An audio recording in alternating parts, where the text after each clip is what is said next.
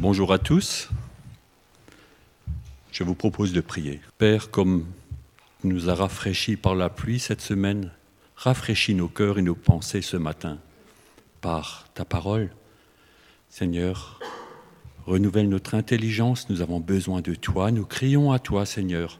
Nous sommes souvent dépourvus dans notre vie et nous nous attendons à ce que tu interviennes.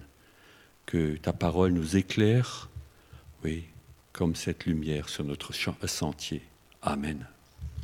Ce matin, je vous propose une lecture dans Luc 24, un passage très connu, juste après la résurrection. Mais le thème complet, ce n'est pas ce passage, c'est plutôt thématique. Luc 24, versets 13 à 32. Or, ce même jour, deux d'entre eux se rendaient à un village du nom d'Emmaüs, à 60 stades euh, de, Jérusalem. Ils s'entretenaient de tout ce qui s'était passé. Pendant qu'ils s'entretenaient euh, et débattaient, Jésus lui-même s'approcha et fit route avec eux. Mais leurs yeux étaient empêchés de le reconnaître.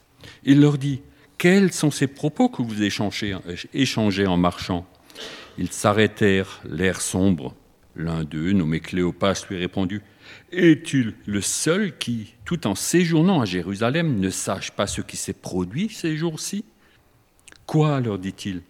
Ils lui répondirent Ce qui concerne Jésus le Nazaréen, qui était un prophète puissant en œuvre et en parole devant Dieu et devant tout le peuple, comment nos grands prêtres et nos chefs l'ont livré pour qu'il soit condamné à mort et crucifié?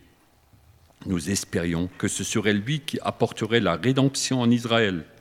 Mais avec tout cela, c'est aujourd'hui le troisième jour depuis que ces événements se sont produits. Il est vrai que quelques femmes d'entre nous nous ont stupéfaits. Elles se sont rendues de bon matin au tombeau et n'ayant pas trouvé son corps, elles sont venues dire qu'elles avaient eu une vision d'ange qui le disait vivant. Quelques-uns de ceux qui étaient avec nous sont allés au tombeau et ils ont trouvé les choses tout comme les femmes l'avaient dit. Mais lui, ils ne l'ont pas vu. Alors il leur dit, Que vous êtes stupides, que votre cœur est lent à croire tout ce qu'ont dit les prophètes. Le Christ ne devait-il pas souffrir de la sorte pour entrer dans sa gloire? Et, commençant par Moïse et par tous les prophètes, il leur fit l'interprétation de tous, de ceux qui, dans toutes les Écritures, le concernaient. Lorsqu'ils s'approchèrent du village où ils allaient, il parut vouloir aller plus loin. Mais ils le pressèrent en disant Reste avec nous, car le soir approche, le jour est déjà sur son déclin. Il entra pour demeurer avec eux. Jusque-là. Non, on passe jusqu'au verset 32, excusez-moi. Une fois installé à table avec eux, il prit le pain, prononça la bénédiction, puis il le rompit et leur donna. Alors leurs yeux s'ouvrirent et ils le reconnurent mais il disparut de devant eux.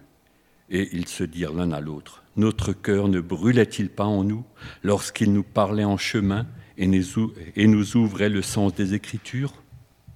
Voilà. Jésus marche avec ses disciples. En Matthieu 28, un peu plus tard, après cet épisode, il a donné cette promesse, Je suis avec vous tous les jours jusqu'à la fin du monde. Il marche avec nous et trop souvent nous ne le reconnaissons pas, ne le remarquons pas. Comme Cléopas et son ami, les soucis nous obscurcissent la, vie, la vue. Ils avaient mis tellement d'espoir en ce Jésus. Et que leur dit-il là? Que vous êtes stupides, d'après cette, cette traduction. Ailleurs, il est dit homme sans intelligence. Luther a traduit O Irrtorn, c'est le même qualificatif que pour les vierges folles. Die törichten Jungfrauen, hein, vous êtes fous. Ça, vous le trouvez dans Matthieu 25, 1 à 12, l'histoire des, des dix vierges. Les disciples avaient cru en Jésus, ils avaient vu ses œuvres. Multiplication de pain, changer de l'eau en vin, guérison, libération ressusciter des morts, tenir tête aux pharisiens avec autorité, tout cela, il l'avait fait. C'est là le Jésus prophète puissant. Ça, ça leur convenait. Au verset 19, ils ont dit c'était un prophète puissant. Ils l'ont reconnu. Leur lecture, leur perception des Écritures était très sélective. On oublie ce qui nous dérange ou ce qui ne nous convient pas. Alors, c'était magnifique. Un Jésus tout-puissant qui faisait tout ce qu'il voulait, qui réussissait tous les miracles.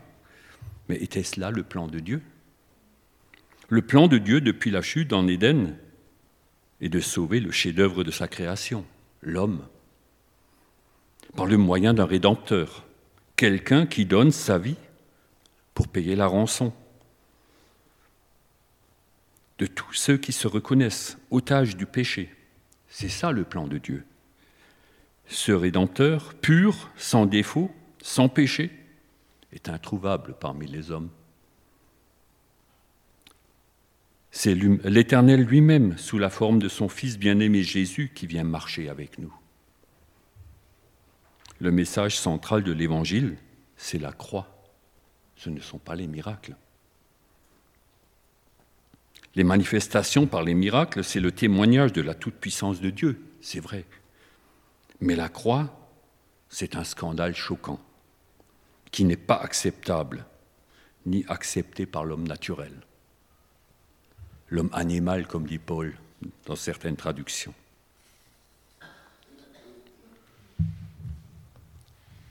on aime bien voir ce qui tape à l'œil. Par contre, ce chemin-là, il n'est pas trop apprécié. Pensons à Simon-Pierre dans Jean 13. Des versets 2 à 8, vous pourrez le relire. L'œuvre de Christ est tellement grande, elle veut toucher tous les domaines de notre vie. Cela nous dépasse. Pierre préférait marcher sur l'eau plutôt que de se faire laver les pieds. Hein, ça, c'est autre chose. Lui aussi était sans intelligence quand il a refusé que Jésus ne lui lave les pieds. À ce moment-là, il ne comprend pas le sens du geste de Jésus. Avoir besoin de purification, c'est un peu humiliant quand même, non? Tant qu'on est au-dessus, c'est plus simple. Mais Jésus est patient. Et après lui avoir expliqué au verset 8 de Jean 13, tout à coup, Simon, il veut vraiment se faire, il veut se faire laver entièrement, pas seulement les pieds. Vous connaissez l'histoire. Dans la parabole des dix vierges, toutes les vierges se sont assoupies. Quelle est donc la différence entre les sages et les folles? L'huile pour les lampes, la réserve. L'huile, symbole de l'Esprit Saint, de la présence de Dieu pendant les jours précédents, les, les, sages ont puisé à la source de Dieu, à sa parole. Elles avaient rempli leurs réserves, alors que les autres, elles vivaient au jour le jour, sans s'occuper de se mettre une réserve spirituelle. Leurs pensées, leur cœur étaient remplis de la présence de Dieu. Et donc, vous connaissez la suite. L'histoire nous dit que ben, les vierges folles, quand elles sont venues, la porte était fermée, quand enfin elles avaient trouvé de l'huile. Que fait Jésus pour ouvrir le cœur des disciples d'Emmaüs? Il interprète le message de Moïse et des prophètes. Pour ne pas être stupide, il faut connaître le message de Dieu. Il faut creuser dans sa parole. Et ce n'est pas qu'une question de connaissance. Connaître Dieu, c'est bien. Mais nous avons l'exemple d'un certain Saul de Tarse. Alors lui, il connaissait. Il était enseigné à la meilleure école judaïque du moment, au pied de Gamaliel. Ça, vous le trouvez dans Acte 2. Donc Paul, c'était l'éminence. Il savait ce que disaient les Écritures. Par zèle religieux, c'était un persécuteur de disciples. Et l'homme naturel, l'homme animal, comme Paul lui-même le dit plus tard, ne perçoit rien de l'Esprit de Dieu. Ce n'est pas l'intelligence intellectuelle qui a transformé Paul, qui l'a fait devenir un disciple. Il n'a rien perçu, il n'a rien compris. S'il avait, il a approuvé le meurtre de Étienne, il était là, il jugeait ça bon. Malgré sa lecture ou à cause de sa lecture de la loi, il jugeait ça bien. Rien à voir avec l'homme spirituel. Après sa rencontre avec Jésus sur le chemin de Damas, ses connaissances intellectuelles de l'écriture deviennent paroles vivantes. Il n'a pas appris pour rien. Sauf que maintenant que l'Esprit Saint l'a touché, cette parole, elle a pris vie. Maintenant, il déborde d'amour et de grâce pour les pécheurs. Il dit, si je pouvais, pour mes frères juifs, donner ma vie, même mon salut, je le ferais pour les racheter. Mais ce n'est pas possible. Ce n'est pas ça le plan de Dieu. Donc, il a une autre approche. Avant, il était prêt au meurtre. Il a fait tuer des gens. Et là, tout à coup, parce que l'intelligence de Dieu l'a touché, cette écriture, elle est devenue vivante pour lui.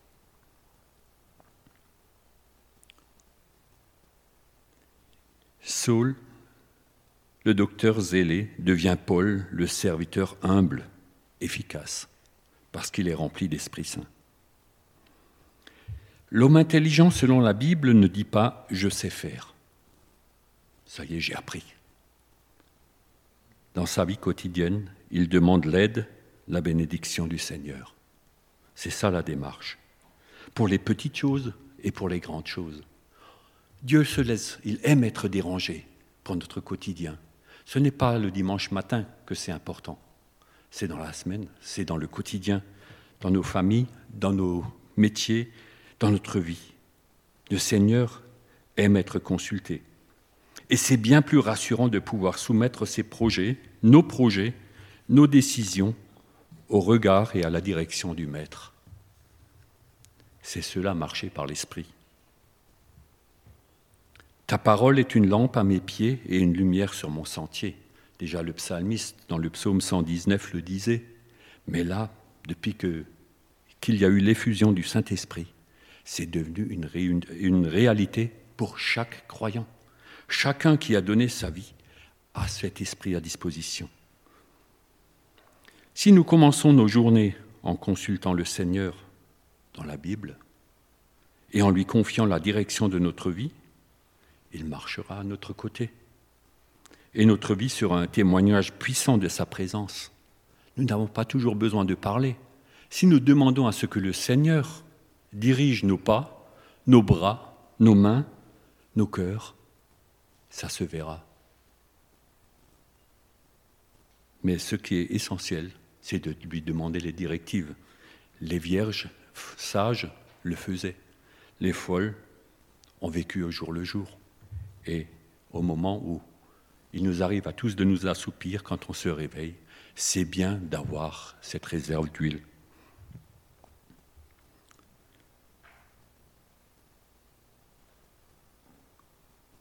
Il est bon que sa parole résonne dans nos pensées, dans notre tête, par des cantiques. Parfois, dans la journée, des versets nous viennent à l'esprit. Un cantique qui nous trotte et qui tourne en boucle. C'est ça aussi la présence du Saint-Esprit. Si ces cantiques, ces versets s'invitent dans nos pensées, cela renouvelle notre intelligence. Parfois, nous sommes dans des situations où nous nous demandons comment continuer et une parole du Seigneur nous touche, simplement. Et cela nous donne la force de continuer, de trancher pour une attitude. Puissions-nous reconnaître le Seigneur lorsqu'il marche avec, vous, avec nous, parfois sur des chemins rocailleux. Quand nous peinons, il est avec nous dans les bons jours, mais aussi dans les mauvais. Souvent, nous ne crions à lui quand nous peinons. Et c'est dommage. Alors les disciples, Cléopas et son frère, disciple, Ils se sont dit une fois que Jésus a disparu, notre cœur ne brûle-t-il pas quand il nous parle Quand il nous parlait? Parfois, une parole nous touche, notre cœur brûle, et voilà, c'est ça, c'est ça, ce dont j'ai besoin. Et après, on laisse de nouveau le feu s'éteindre.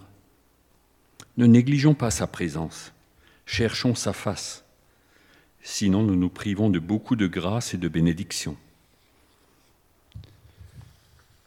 Dans notre vie quotidienne, nous limitons parfois, j'ai noté aussi souvent, l'action de Dieu par manque d'intelligence.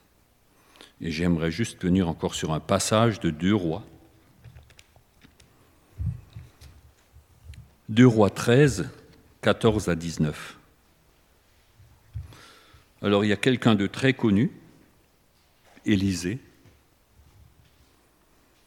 Deux Rois 13, 14 à 19. Lorsque Élisée fut atteint de la maladie dont il mourut, Joas, roi d'Israël, descendit vers lui, pleura sur lui en disant Père, Père, cher et char et attelage d'Israël. Élisée lui dit Prends un arc et des flèches. Il prit un arc et des flèches. Puis Élisée dit au roi d'Israël Prépare l'arc. Il le prépara. Élisée posa alors ses mains sur les mains du roi et dit Ouvre la fenêtre vers l'est. Il l'ouvrit. Élisée lui dit Tire. Il tira. Élisée dit C'est une flèche victorieuse pour le Seigneur, une flèche victorieuse contre les Araméens. Tu battras les Araméens à Aphek jusqu'à l'extermination. Élisée dit Prends les flèches. Il les prit. Élisée dit au roi d'Israël Frappe contre terre. Alors il frappa trois fois et s'arrêta. L'homme de Dieu s'irrita contre lui et lui dit, Il fallait frapper cinq ou six fois, alors tu aurais battu les Araméens jusqu'à l'extermination. Maintenant, tu ne les battras que trois fois. Joas était un mauvais roi, d'après le livre des rois. Il fit ce qui est mal aux yeux de l'Éternel. Mais quand il apprend la mort imminente d'Élisée, c'était le seul point d'accroche qu'il avait, le seul point de sécurité dans son royaume, ce prophète. Et là, il entend que Élisée va mourir. Alors il se précipite. Père, Père, il veut recevoir une ultime directive. Au moins là, il est sage. Il n'a pas une vision très précise de la puissance de Dieu. Il se contente de petites victoires. Élisée est irrité, comment peut-on se priver d'une si grande bénédiction? Nous ne connaissons pas le contexte, cette histoire avec les flèches à frapper par terre. C'était le métier du roi d'utiliser des flèches, il était plus proche de, la compréhension que nous. Par contre, Élisée est irrité. Pourquoi s'est-il privé d'une grande bénédiction? Il lui a dit de frapper et par fatigue, je ne sais pas, ou par contentement, il a fait le minimum syndical.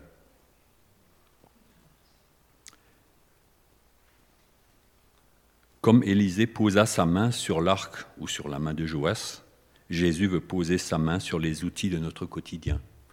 C'est ça sa volonté.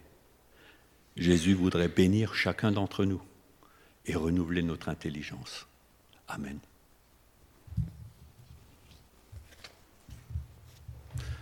Nous allons encore prier.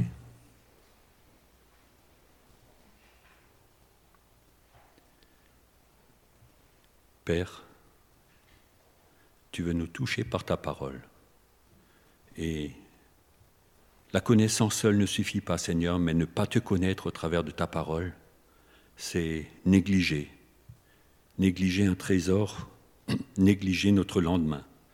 Et nous te demandons de faire de la place pour te consulter, pour nous ouvrir à toi, pour prendre les directives auprès de toi, Seigneur.